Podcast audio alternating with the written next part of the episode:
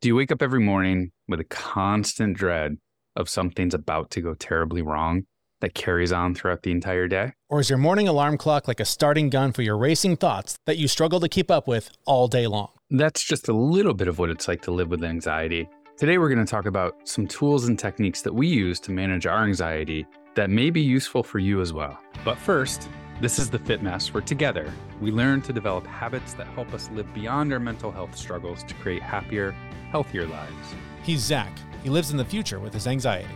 He's Jeremy, and he lives in the past with his depression.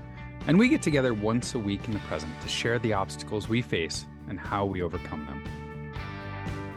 All right, well, Zach, you've been gone for a while, a week or two on a global adventure, seeing all the sights and doing all the things. I imagine that was just completely uh, peaceful and freewheeling, easy time, uh, no stress of any kind. It always is. I mean, what's the problem? Yeah. No issues. Yeah. No issues. Going to other countries. Uh, no, actually, I wanted to talk about anxiety today, just because, like, in in a general form, because I mean, I do deal with anxiety, and I have, I, I don't, I wouldn't say I have a lot of travel specific anxiety. I have like. I have general anxiety that includes it when I travel. Traveling doesn't stress me out any more than taking a left hand turn out of a parking lot into oncoming traffic. right, but but both are off the but charts. both both give me anxiety. But yeah, no, the last two weeks have been interesting. I had to go to Ireland for work, but I brought my daughter with me, so that added to it. Like I don't normally bring her on work trips because that it's hard to do. But anyway, brought my daughter, hired a nanny in Ireland, and like on day one, just like met this this woman who was fantastic. She was lovely, but met her and literally handed my credit card and my daughter over to her and was like, "Go have fun." And then I've known you for an hour. Here, take everything that matters most to me. Yeah. but you know, and getting my daughter into the country, like her, her passport didn't arrive until Thursday. We flew out on Saturday. Like talk about tight. I Oh I was about to cancel everything. So my daughter's first time in a new country, trying to like acclimate her to that, trying to work, trying to do all the things. And then I took a week off and we flew over to Paris and went to Disneyland Paris, which is way different than the Florida version. Way, way different. Uh, we were there for a couple of days. We went to Paris when the riots were happening. We actually got evacuated off of a train because there was a, a riot in the next station. And then I had to go figure out the Paris subway systems to get to where we wanted to go. Um, Yeah, hell, hell of a time to go to France, by the way. Good good planning there. I know, but I, I needed to make it to the Louvre in time.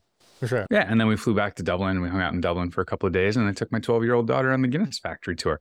No stress or anxiety whatsoever. Right. Like just nothing. Right. Right. It was a it was a whirlwind of a two two week stretch here.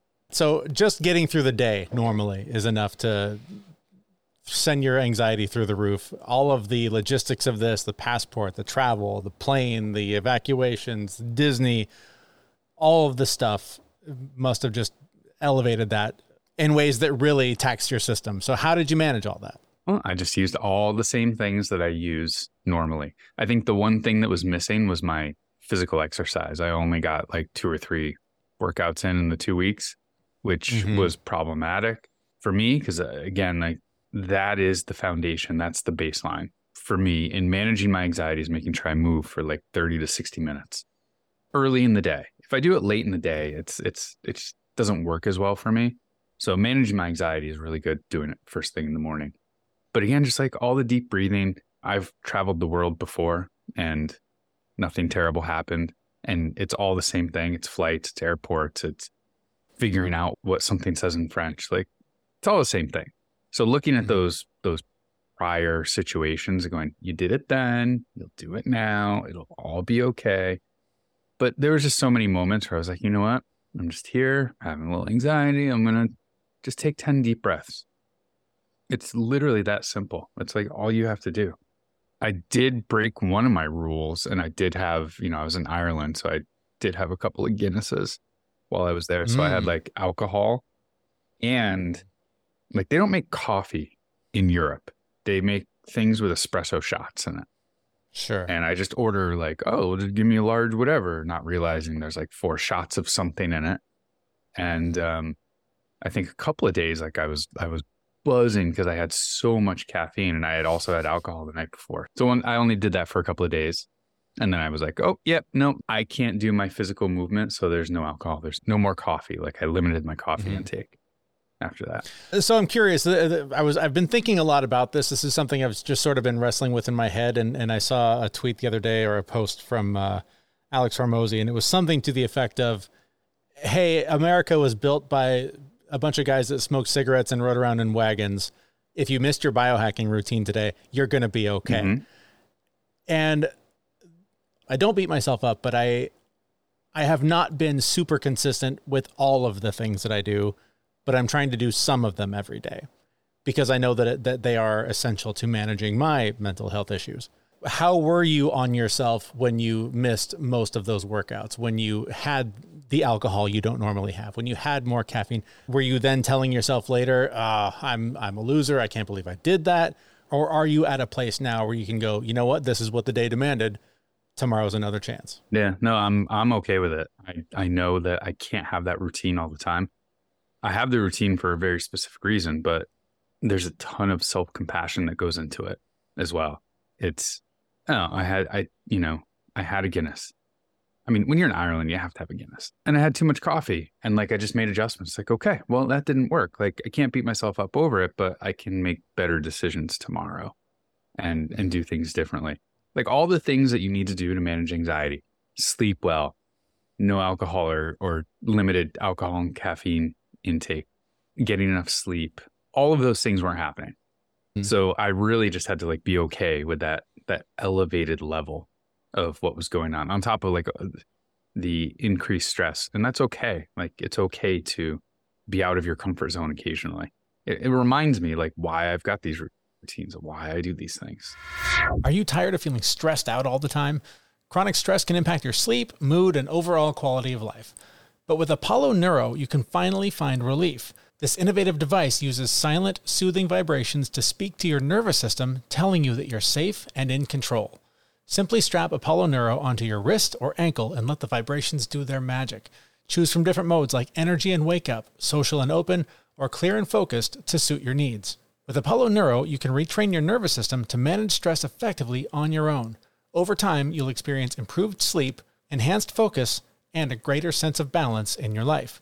Don't let stress hold you back. Take the first step toward a calmer, more balanced life. Click the link in the show notes for this episode and unleash the mental health benefits of Apollo Neuro. Feel the difference. I was just going to say that's something that is another, I think, often overlooked piece of advice in this space is that when you do have the routine, intentionally kicking it aside and just going, you know, I'm just, I'm just not going to do it just to push myself to be uncomfortable whether it is because you're traveling and it's inconvenient and it's you know hard to fit into the day but what if it's just thursday? What if you're just you know what today i'm just i'm not going to do it just because i need to prove to myself that i'm strong enough to to get through this without it? I mean the, certainly there are elements of it that like you talked about like the, the movement. The same way for me with depression. If, if i don't go to the gym if i'm not moving my body i suffer the consequences later mentally but sometimes I do push myself to just go, you know what? Let's try it without it today. Let's let's get through this day without that and practice some other tools to see if something else can fill in the gap and, and practice those other things and get uncomfortable so that I can try to grow a little bit more and not be so reliant on these crutches that I build for myself to to get through the day. I wouldn't call them crutches and I'd be careful with also saying I'm going to do this and see if I can make it through without these tools because you're if you can't you're kind of setting yourself up for failure and if you don't have your self-compassion dialed in you're you're going to beat yourself up over it and i wouldn't call them crutches i really do call these tools and especially with anxiety just realizing that it's never going to go away right these aren't mm-hmm. crutches to you know get you out of the cast because your foot's healing these are crutches because you're never going to walk again like mm-hmm. Mm-hmm. this is something you need to embrace and say okay these are the tools that I'm going to use to manage my anxiety because your anxiety doesn't define you, right? It's right. not you. That's not who you are. So I'd be careful with the with those two statements. You mm. could set yourself up for failure. Like I do think that you should go without your tools occasionally and be uncomfortable because it really reminds you how important those tools are. Right. But but that's for me anxiety is befriending it. Anxiety mm-hmm. is going into it knowing that this is going to be there for the rest of my life and this is just the way I need to live my life to be okay with it. So so I wouldn't say crutches. That is a far more articulate way of saying what I was trying to clumsily say through that uh, pile of words that fell out of my mouth. I think I just mansplained to you, didn't I? I think you did. I think you did mansplain to me a little bit, you son of a bitch. God damn, that felt good. so, really, the whole point of all of this is we really just wanted to, to rattle off a few things that you can do on a regular basis that will help you manage your anxiety. First off, is the knowledge that you are not your anxiety. It is separate, it's another thing. And the sooner you can go in, make friends with it, acknowledge it, and thank it, be loving to it, and say, Thank you. There's no tiger chasing me. I'm okay. You kind of shut it down. The sooner you'll be able to let some of these other tools and techniques have the greatest impact. But like that is the number one tip is to understand that anxiety is never going to go away. It'll ebb and flow in its intensity, but you need to accept that it's there forever and be okay with it and be friends with it. And then you can use all these tools to kind of manage it and mansplain to it, I guess. Maybe you could. and among those tools, the physical activity that you talked about recently so I'm I'm in this weird transition in my life where the kids are out of school so they're home all day so I don't have to get up at the crack of dawn to get them to the bus stop and get my routine off and running. I'm sleeping in more. And so I'm not getting to the gym first thing in the morning. And so my brain is taking over. Like the, the, the thoughts are racing. Like the minute I wake up, it's like the starting gun has been fired and my brain's just like these are all the problems that you're facing in the world and internally and all the things. And i recognize that that is because i'm not moving that energy. So my brain is like come on let's go catch up let's get going.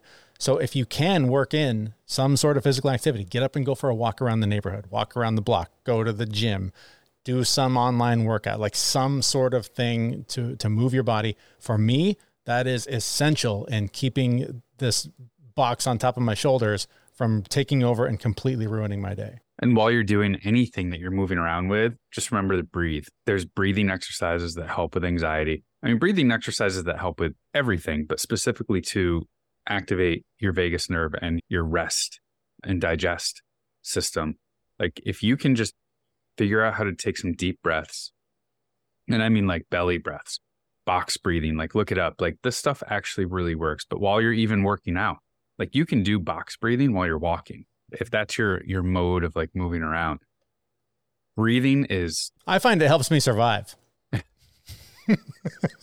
It is good for that. I mean, it does have that benefit. it really does. It keeps you alive. I mean, don't take my word for it. I, am sure someone else has done a study on this, but I find breathing is important to survive It is. It, it totally is. it's also important if you're in the moment, like feeling overly anxious and like you're about to lose it at any point in time. Like nobody can really even see you breathing. It's something that you're doing anyway. You can just put a little bit more effort and thought into it.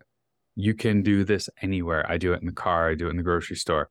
I do it when I'm talking to people. I do it everywhere. And it is literally the number one thing that will calm me down in the moment. If all of my other tools didn't do their job to keep me stable and I'm having a moment, just a little bit of breathing, like even just a minute of deep breathing, which is not a lot. Anyone can do a minute of deep breathing.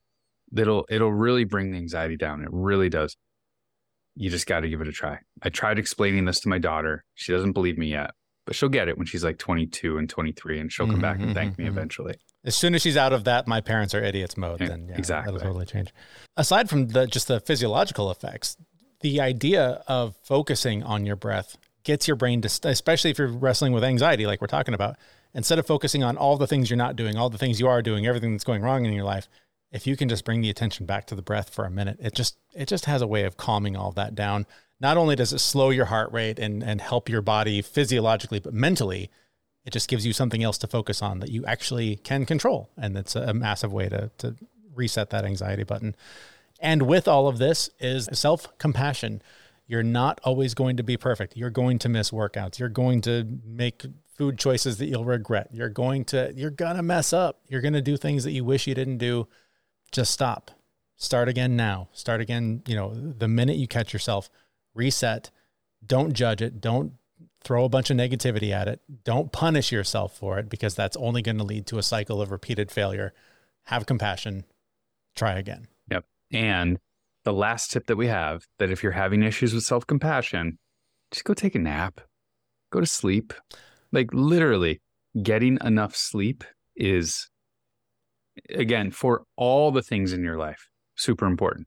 But if you have anxiety and you need to manage it and you're only getting four to five hours of sleep a night, that's going to impact your anxiety and make it even worse. So that's like one of those baseline things that you can do get enough sleep and it'll actually just bring your anxiety down a little bit more. Well, there you have it. If anxiety is something that you deal with, hopefully these tips have been helpful for you and will continue to be helpful for you.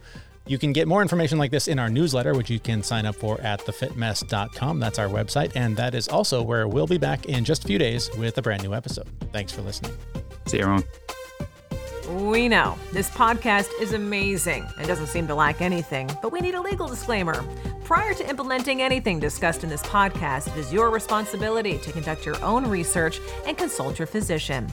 You should assume that Jeremy and Zach don't know what they're talking about, and they're not liable for any physical or emotional issues that occur directly or indirectly from listening to this podcast.